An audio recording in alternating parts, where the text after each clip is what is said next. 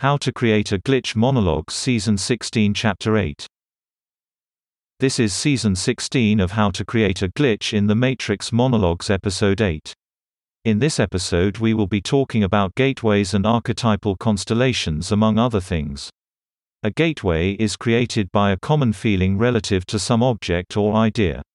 But gateways only last as long as they are maintained, by mirroring. In a closed social system, Gateways produce and follow archetypal convergences. But archetypal constellations are finite. Just because we have a conversation with someone doesn't mean we will maintain the gateway.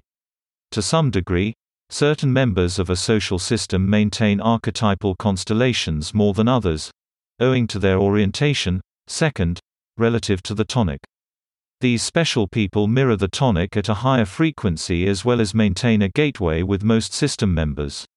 This means that in practice certain key individuals represent the nexus points of an archetypal constellation.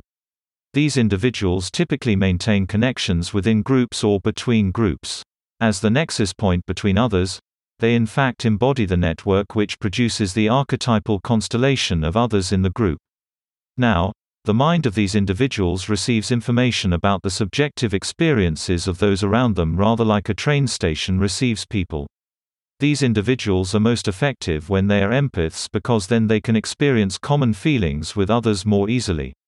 As the nexus points of the archetypal constellation of a person, they link us to our alienated selves, which means that unlike substitution and displacement in a non consensual reality, which produces appropriation, these individuals generate union between disparate social members they generate convergences between spatially and temporally separated individuals. Now to some extent everyone has an archetypal constellation. But some are withered and constrained, while others, like certain empaths are expansive and continuous. Maintaining a strong gateway with a nexus empath generates a connection to the system as a whole. But, this connection achieves globalization through localization. The elimination of abstraction, exegesis, from the experiences of others.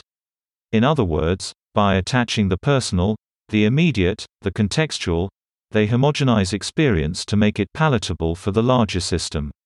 For example, my podcast contains a great deal of abstraction, but a Nexus empath can strip away the non contextual, reattach the personal, and in so doing make the meaning far less cryptic. In so doing, the empath renders meaning local, while extending comprehension globally, for it is easier to understand the personal, contextual, if not present, when one understands the narrative. The abstraction of the personal, the elimination of the contextual, is as much about obscuring meaning as it is about capturing it. For to truly escape the common everyday meaning means separating it from the here and now.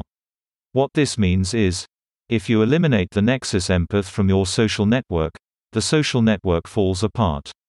And you don't just lose one person, you lose parts of yourself, created by archetypal convergences. It's the equivalent of becoming unplugged, stripped bare. You can become depersonalized, derealized. You will be cut off from yourself and others.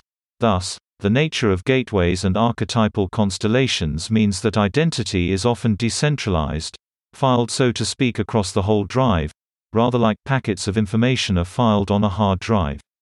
That's the end of the podcast for today. If you enjoyed it, please like, comment and subscribe.